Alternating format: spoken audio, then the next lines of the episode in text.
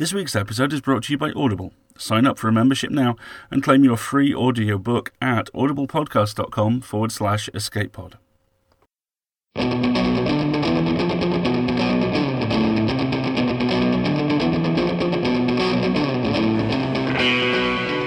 Escape Pod 405 July 18th, 2013 Vestigial Girl by Alex Wilson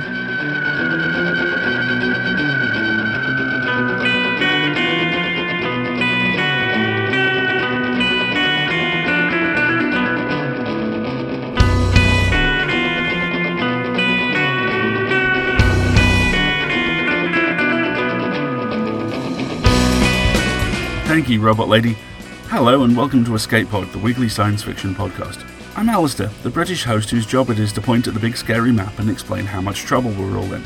Seriously, it's pretty much a cottage industry over here. If you don't believe me, go watch Pacific Rim, firstly because it's ace, and secondly because the British guy is just there to point at blackboards and say how screwed we are. It's great. Our story this week comes to us from Alex Wilson. Alex is a writer of prose and comics and an actor as well, and his website is at alexwilson.com forward slash writer. Give it a look, he's got some great stuff up there. But before you do, get ready, because the grown ups are talking. And now it's your chance for story time. Vestigial Girl by Alex Wilson. The cartoon butterflies were sleeping along the pushlight nursery wallpaper as Charlene fumbled with her cradle's locking mechanism using fingers too large and uncoordinated for anything so practical. She blinked away the fuzziness at the low light, clearing her eyes for less than a second, and fought against the calming scent of lavender wafting up through her mattress. She flexed the monster in her throat. She didn't love the feeling, but would miss such control over at least this one part of her body. She heard muffled voices in the next room beyond the transparent gate of her cradle, beyond the sleeping butterflies. Her fathers were fighting again. They'd forgotten to activate the night muffler to hide the sounds. This was a good thing this night. Of course, they usually didn't check on her again after nine o'clock, but it usually wasn't so important she'd hear them coming if they did. Six months ago, Charlene had averaged three hours forty-four minutes to open her cradle lock on any given evening. Tonight, it took her only forty-seven minutes. She wasn't ready to celebrate that her physical development might finally, slowly be catching up with that of her mind. She wasn't sure what that meant yet. She had an idea that it wasn't entirely good news. Again she flexed the monster. She was four years old, and this limited mastery of her throat was still her only material proficiency. The lock clicked. The cradle gate swung gently open. The voices in the next room became louder and clearer. Calm down, Gary. There's still hope. Think you'll say that after we've been changing diapers another twenty years? Daddy Oliver was calling Daddy Gary by his given name. That meant he was upset. When they weren't upset, they called each other chum or babe, terms of affection rather than identity. She'd figured all this out on her own, from watching, from listening, from reading. She understood that degrees of isolation and socialization weren't the only indicators of potential, and sometimes her father's did too. But could observation without interaction adequately prepare her for life? Could she defeat the monster entirely on her own? By eighteen months, mostly from whispers and entertainment screens and books her father's left active where she could see them, Charlene had identified a few of the big ways she wasn't like others of her age. She was smarter, and could better keep her outward displays of emotion in check. But other than her relationship to the monster, and a small amount of control over the power and timing of her breath exhalations, she was well behind her peers physically, as though her inner and outer development were incapable of progressing at the same time. Doesn't make her disabled. God, I must have been 12 before I could whistle, and even now I can maybe hit half the notes she can, and she reads all the time. For all we know, she just stares at the words until we swipe a new page for her. And I don't know about ascribing too much to the whistling. Maybe she's just doing that instead of crying. Only you could look at these test scores and take it as all bad. Look at this. Factoring out reaction times and fine motor skills, her nonverbal reasoning alone could be suddenly off the charts. Sure, and if you also factor out the Stroop test and ability to recognize her own name, she could be Mensa. God, what's more likely? That she's smarter than either of us, or that the doctors are as clueless as we are? And maybe, just maybe, those tests only apply to normal girls, and not whatever random input they might be lucky enough to get from her if they wait around long enough. Jesus, Gary! Just don't give up on her, that's all I'm saying. Charlene tumbled out of the cradle. She dropped to the ocean themed carpet below. It had a pattern like the water's surface, and it responded to the low pushlight of the wallpaper with the appearance of waves pulsing at 20 second intervals. It was how she could count time, whenever she could measure by minutes or hours instead of days. The blue green motif was intended to calm her constant fidgets, she supposed. But if she was right, and if she was successful, she would soon be able to communicate with her fathers in a way they understood. And one of the first things she would tell them is how the constant suggestion of moving water all around her encouraged much more frequent peeing, the consequences of which neither she nor they particularly enjoyed.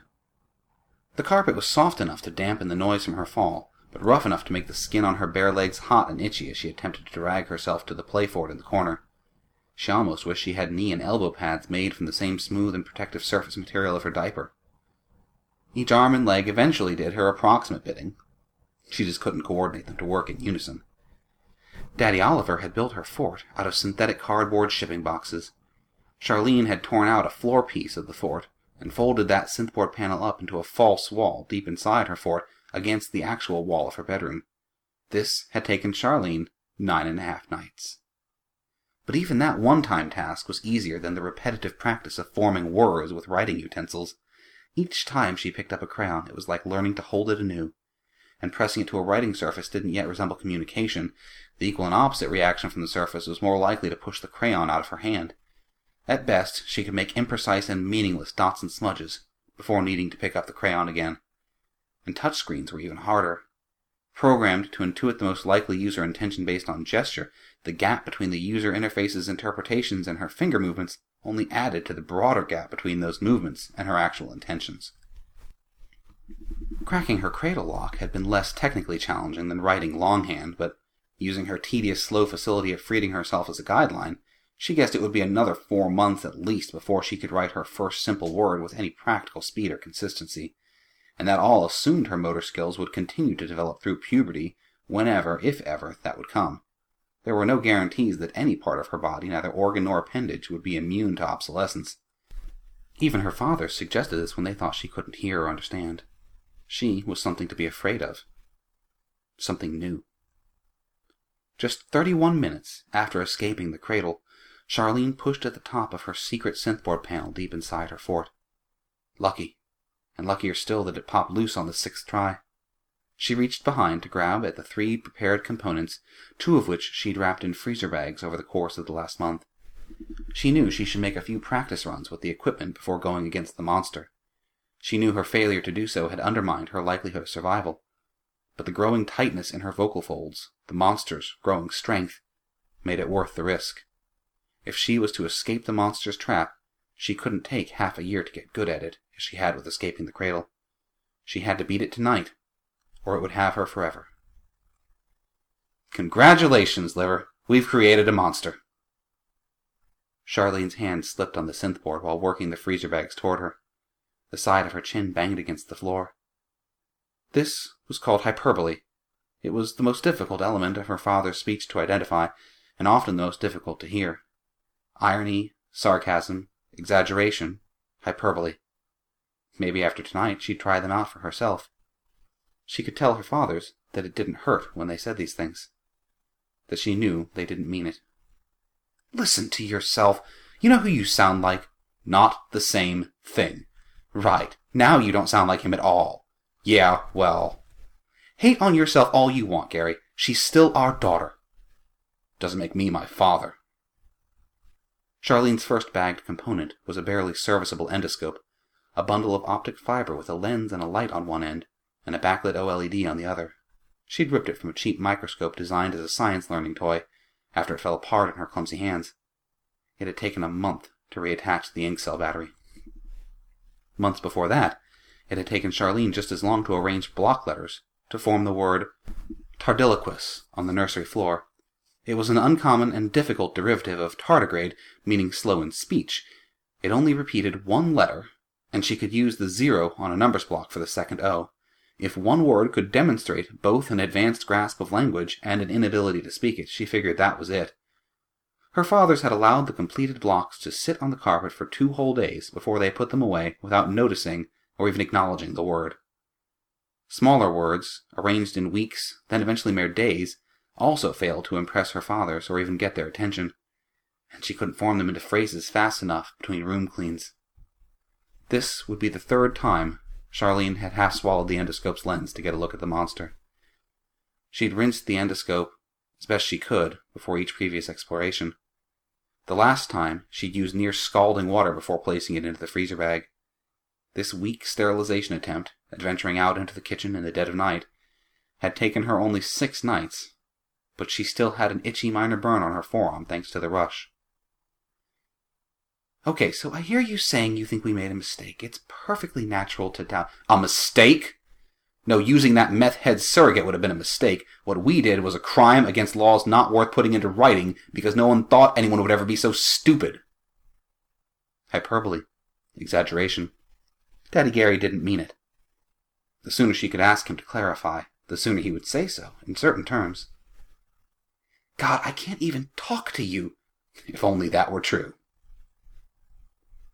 Charlene lay on her belly, tilting her chin up and forward, and sticking her feet out the fort's entranceway. It afforded her the least amount of involuntary movement. There was just enough pushlight coming through the cracks between the synthboard boxes that she could keep time on the patch of carpet where the floor panel used to be. She tore open the endoscope's bag, eleven minutes, and shoved it into her throat, seven and a half minutes. It was a simple motion, and it only took twenty-two failed attempts before she got the device past her teeth and squirming tongue. On the twenty-third try, she was able to pull her hand away quickly enough and not let those fat fingers of hers knock it out of place again. Charlene gagged twice before managing the mild convulsions. She flexed and held the monster in front of the lens. As her tongue continued to try to wrap itself around the endoscope, she got the night's first glimpse of the monster in the backlit OLED. I think we made the best choice we could have, given the information we had. Well, thank you, Doctor. And now she's what, the worst of both of us? God, do you even care? When flexed, the monster was a porous flap of gray meat, spidering out across her throat passage at the vocal folds. Charlene didn't entirely trust the color representation of the toy grade OLED, but she could believe the monster was gray. It looked nothing like the few pictures she'd found or descriptions she'd heard of cysts and other more common throat ailments. It was thin enough for her to wonder where exactly the muscles were hidden. For all the control she had over the sizes and shapes of the holes through which the monster graciously allowed air, perhaps the whole thing was a muscle, strangling her from the inside instead of visibly the way a normal girl might be strangled. When unflexed, the monster disappeared from view, even though she could feel it pressing flat against the point of the V where her vocal folds met. It didn't restrict her breathing, but the way it smothered the surface of the throat had to be what prevented her from controlling the rapid changes in air pressure down there, which was how other children, children who couldn't whistle as she could, generated normal speech. It wasn't until after the last specialist visit that Charlene learned to flex and reveal the monster. From what the doctors had said in front of her, she later guessed that the unflexed monster was indistinguishable from normal tissue, hidden from body scans as though designed to do so. They thought her inability to speak was a problem of emotional development. Perhaps she should have let herself cry more. She had been trying to be less of a burden. Still, Charlene believed her vocal cords were normal and functioning beneath the monster. She had to believe she was a normal and functioning girl underneath, or at least she could be so once her body finished developing. But she was also sure that the monster was hardening, its muscles strengthening, and if she waited too long to stop it, she was convinced that it would prevent her from ever using them, from ever speaking to her fathers in a language they could understand. Leave the dishes. No, I'll do them. Don't worry about it. I said I'll do them. Jesus! The second bagged component was a sliver of shaving mirror, attached at an angle to the hollow casing of a steel pencil. She'd patterned it after a professional dental mirror. She'd broken both her father's shaving mirrors before identifying a fragment small and safe enough to use. Though the edges were sharper than she would have liked, and it was the most difficult to assemble originally, this component was the easiest of the three to position once she got it out of the bag, twelve minutes, and beyond her lips, five minutes. She inserted it past her teeth and let the mirror end simply slide toward the back of her mouth. She remembered the proper position by the specific discomfort of the placement, tickling but not quite triggering her gag reflex. Just six small nudges and it nestled into the right spot. Have you calmed down? I'm calm. You don't look calm. Would you rather I be calm or look calm? The third and final component was a small laser about the size of her fist. It was the heart of a kitchen toaster slicer with the protective casing and mirrors removed. Charlene had spent three days disconnecting a wire without permanently damaging the machine. Then she waited until her fathers tossed the whole thing in the disposal before stealing it away into her fort. It had been the longest, most physically exhausting night of her life until tonight. She slowly, gently wiggled both herself and the laser into pre measured places inside the fort, limiting her movement and maximizing the likelihood that any movement she would make would be small, and, given time to correct her many mistakes, deliberate. She opened her mouth as wide as she thought she could hold it, and aimed the laser approximately toward the center of the mirror at the cusp of her throat. The laser would take 10 seconds or so to slice through and gently toast a bagel positioned a few millimeters from the beam source. At a distance of about 30 centimeters, and with the impurities in the mirror, she hoped it would diffract enough that it would require at least a few seconds extra concentration to do more than heat up its target. Charlene counted on this, that she would have time to adjust the position of the beam before she cut into the wrong thing. Lying on her belly, Charlene stared forward at the endoscope's OLED. She hadn't the coordination or the skill or even the best tools to defeat the monster. All she had, all she ever had, was endless time alone. She'd done nothing but prepare for this battle for a significant percentage of her life. If she failed tonight, it was because she'd already failed a day or a week or many months ago. She reached for the laser's power button. This would take a while. Look, yes, fine. I'd do it again, okay? Do what, Gary? Have a child with you. Ours. From both of our DNA. Charlene, yes, knowing the risks. I suppose you think that makes you less of an ass? I was hoping. Almost half her lifetime ago, Charlene had seen an older girl at a support group for parents of cloned dependents. Like Charlene and a few of the other kids at the meeting, this girl had seemed physically undeveloped. Her hair was thin and patchy. She had little apparent control over her motor skills. Still, Charlene had thought this girl interesting because she had whistled softly throughout the adults' discussion. At first, it had seemed random, as uncontrolled as most of the things Charlene's body did. Then Charlene realized the girl's lips weren't pursed or otherwise positioned to whistle, at least in the ways Charlene understood whistling worked. And when the girl caught Charlene's eyes and began to whistle louder, even generating two or three notes at once, Charlene got the impression that this girl was trying to get her attention. Later, Charlene learned just how impossible it was for the typical human whistle to produce double stops in the mouth, let alone in the throat. And when later still she learned to flex her own monster and to whistle with just as much complexity, she wished she could go back to that meeting and find out whether this older girl too had a monster and two fathers who argued behind muffled doors. And were there others? Charlene wondered whether her or their ability to hit two or more notes simultaneously meant she could eventually create complex chords. She could imagine using this to communicate with others like herself, individual notes as an alphabet, musical chords and dissonance as words or phrases. She could imagine it might be her responsibility to invent a language. If there were more children out there like them, and if that older girl hadn't started already on developing such a language, how wonderful it would be to talk to someone, no matter how much time or effort it took. How wonderful to be part of something. Maybe they weren't even human. Evolution, at least as she understood it, didn't work that way. It was more random and much slower than that.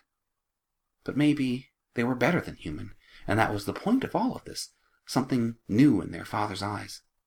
Foreign, which didn't have to mean grotesque. But Charlene didn't know the older girl's name, or the likelihood she would ever see her again. Could she ask her fathers after tonight? Would her fathers even remember that meeting, one of so many they attended? For that matter, would there no longer be a point in meeting that girl after tonight, after Charlene destroyed her own monster once and for all? Charlene had to work with what she had. Her vocal cords might be trapped beneath the monster, but at least she would get to keep them. On her present course as a whistler, her normalcy was obsolete, as useless as the human tailbone or the wings of a flightless bird. It was trapped there to tease her with what she couldn't have. At best, her vocal cords would stay that way dormant, and the most she could hope for was to become part of the whistling world instead of the world of her fathers, unless she did something about it. She did it. She switched on the laser. You mind? I'm reading. You can't read in bed? I'll be there in a minute, babe. Will you check on that thing we created first? The thing. You're, right. I. I shouldn't have said those things. I, I. I was. I was tired. God, I did. I just shouldn't have. Don't cry, babe. It's okay. I'm sorry. Thank you for, for saying so. Will you? Yes, Jesus. Charlene seared the monster near its base. Lucky. Lucky so far. She kept it flexed, in the path of the laser beam, almost colorless and blinding, it was so white and bright.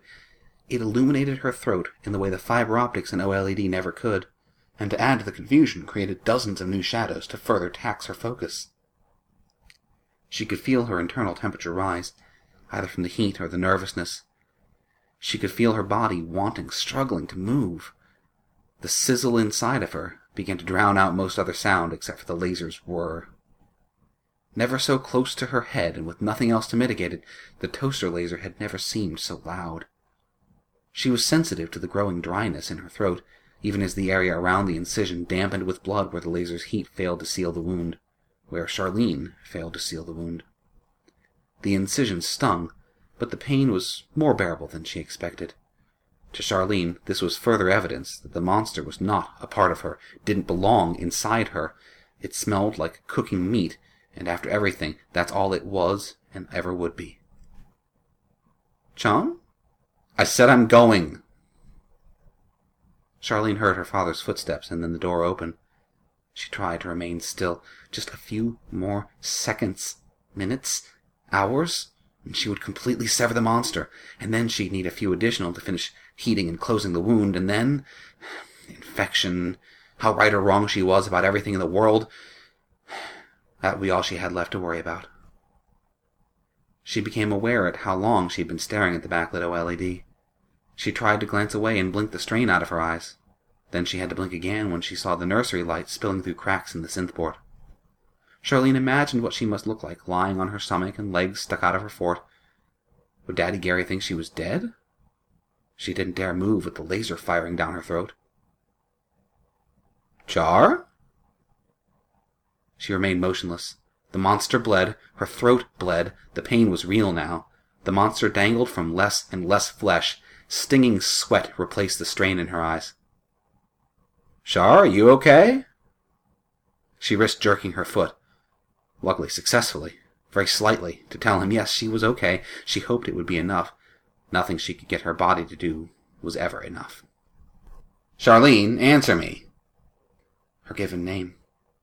It didn't always mean anger with her as it did between her fathers, but it wasn't helping.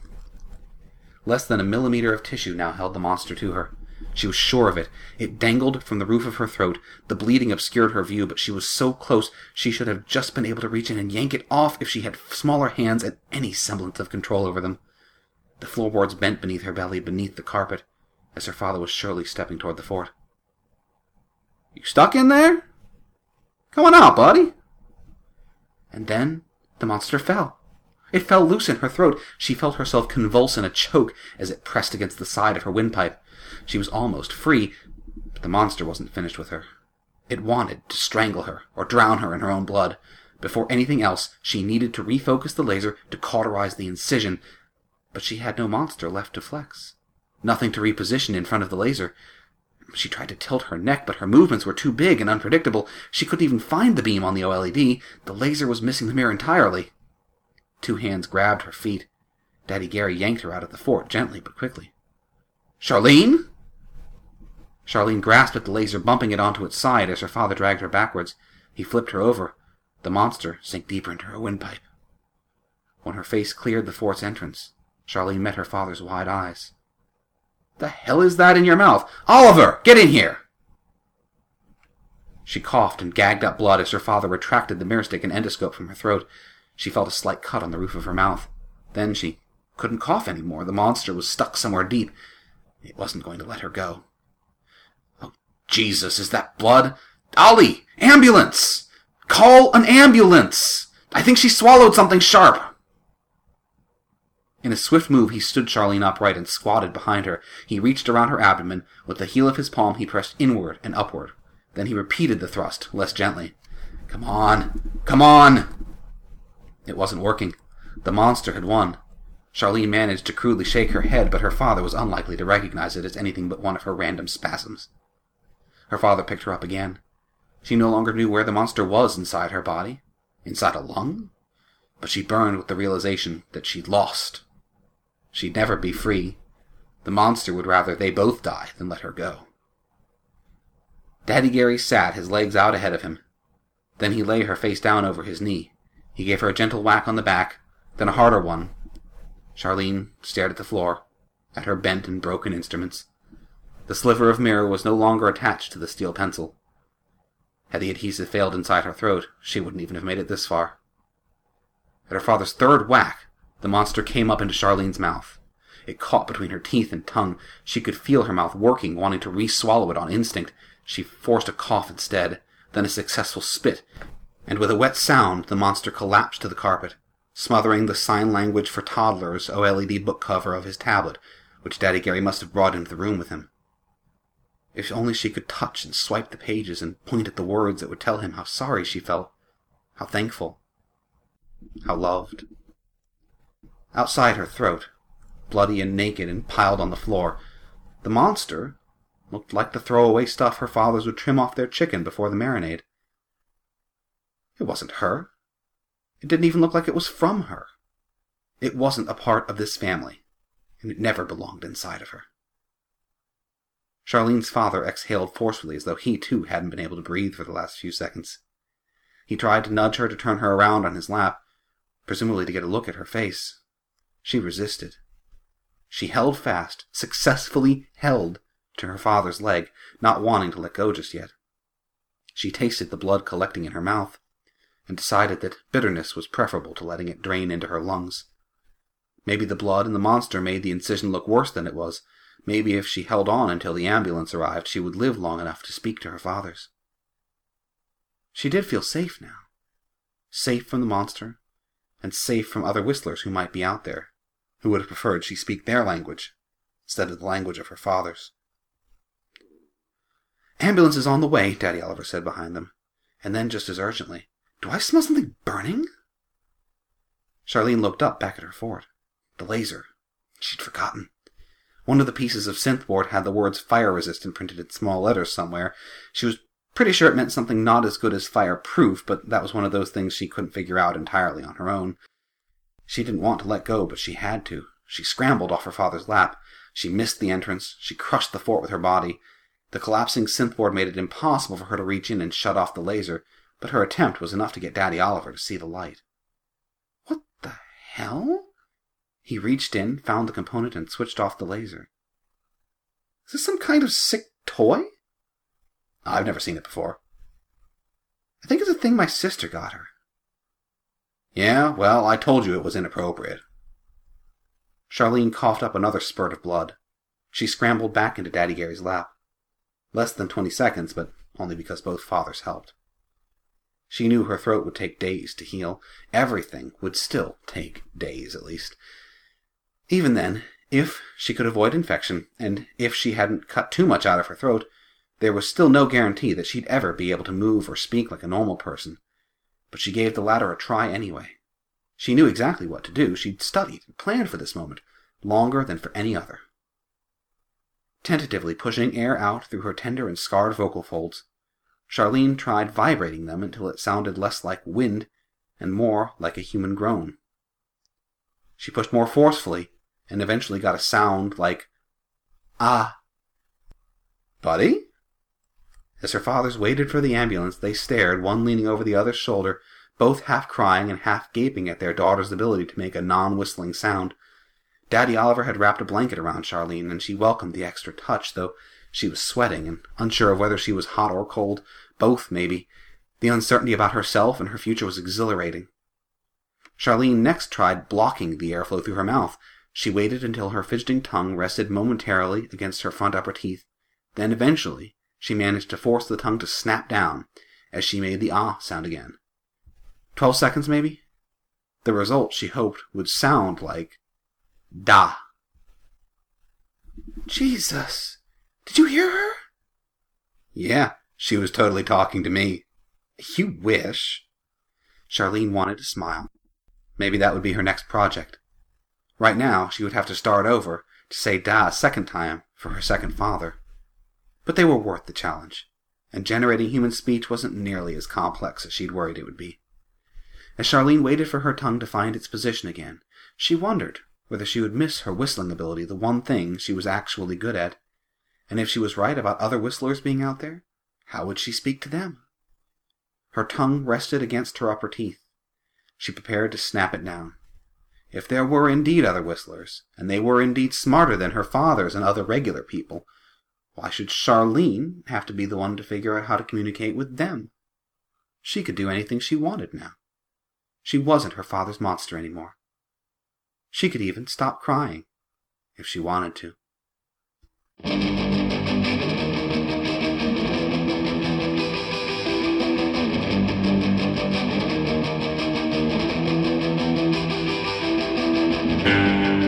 Science fiction, at least the science fiction that most people know in the UK, is based on a triad of men Dan Dare, Professor Bernard Quatermass, and the Doctor. Each one of them is from an entirely different time.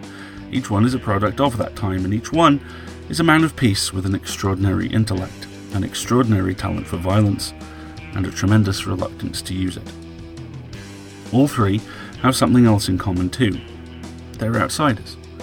People too clever or too dangerous, or both, to really fit into the world.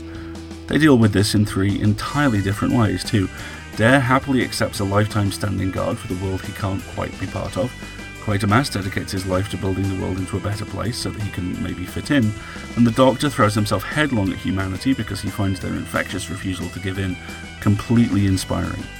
Even as eternity whispers in his ear that every one of his companions is, to a being who can live as long as he can, basically already dead. They're outsiders, all of them.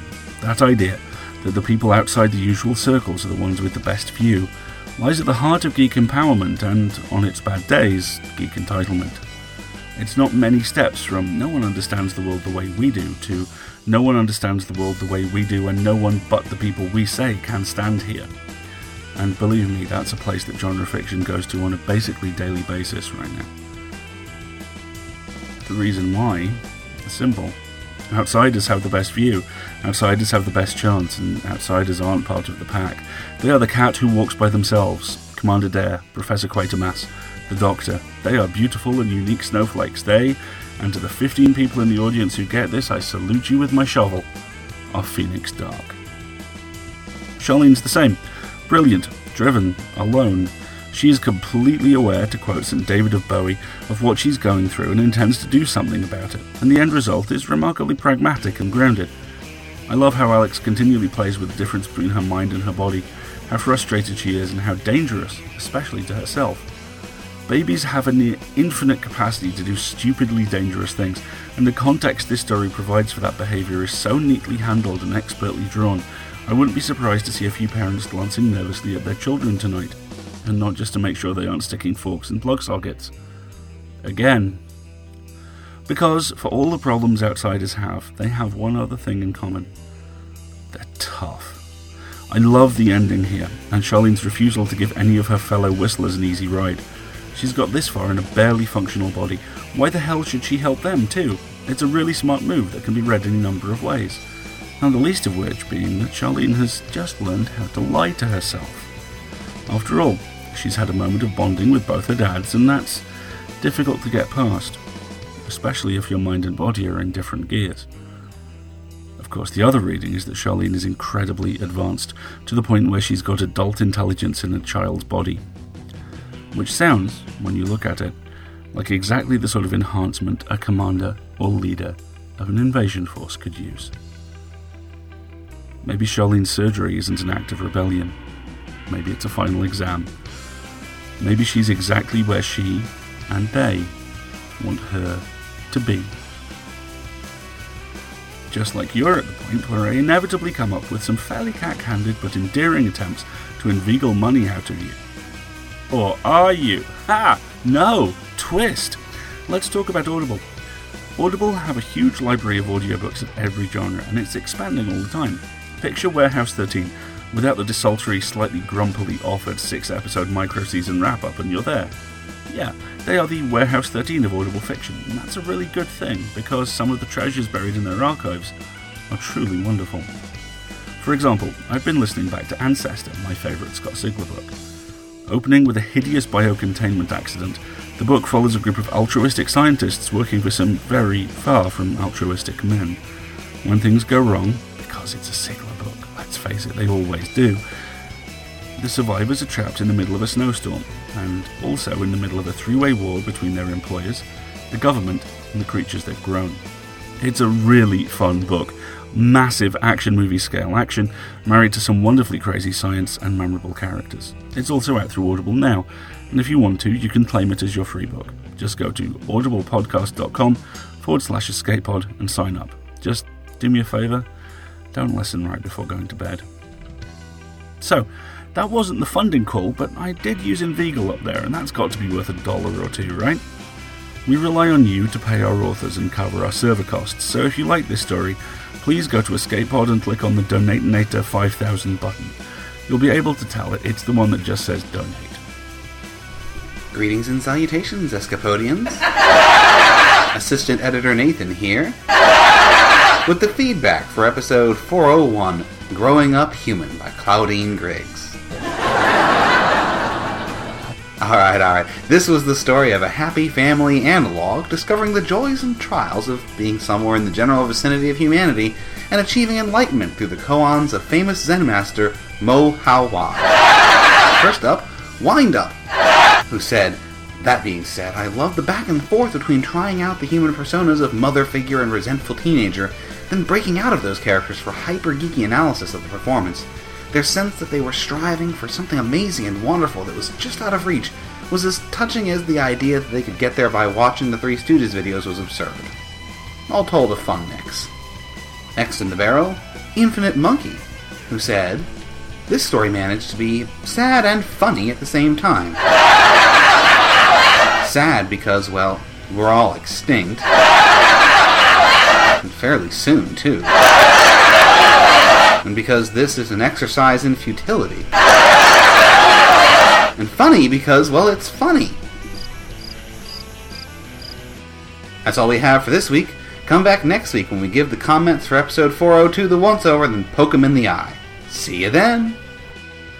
Next week, we're back with Freya in Sunlight by Greg Bossert. Then, as now, will be a production of Escape Artists Incorporated, released under a Creative Commons Attribution Non Commercial No Derivatives license. Until then, our quote comes from The One Thing It Could Bizarro Genius Baby by MC Frontalot. And no quitter was she neither when the time it came to walk. Built an exoskeleton out of gelatin and chalk, which allowed her to run 30 miles an hour around the yard. You think parenting your normal little children is hard? Normal see you next week. Until then, have fun.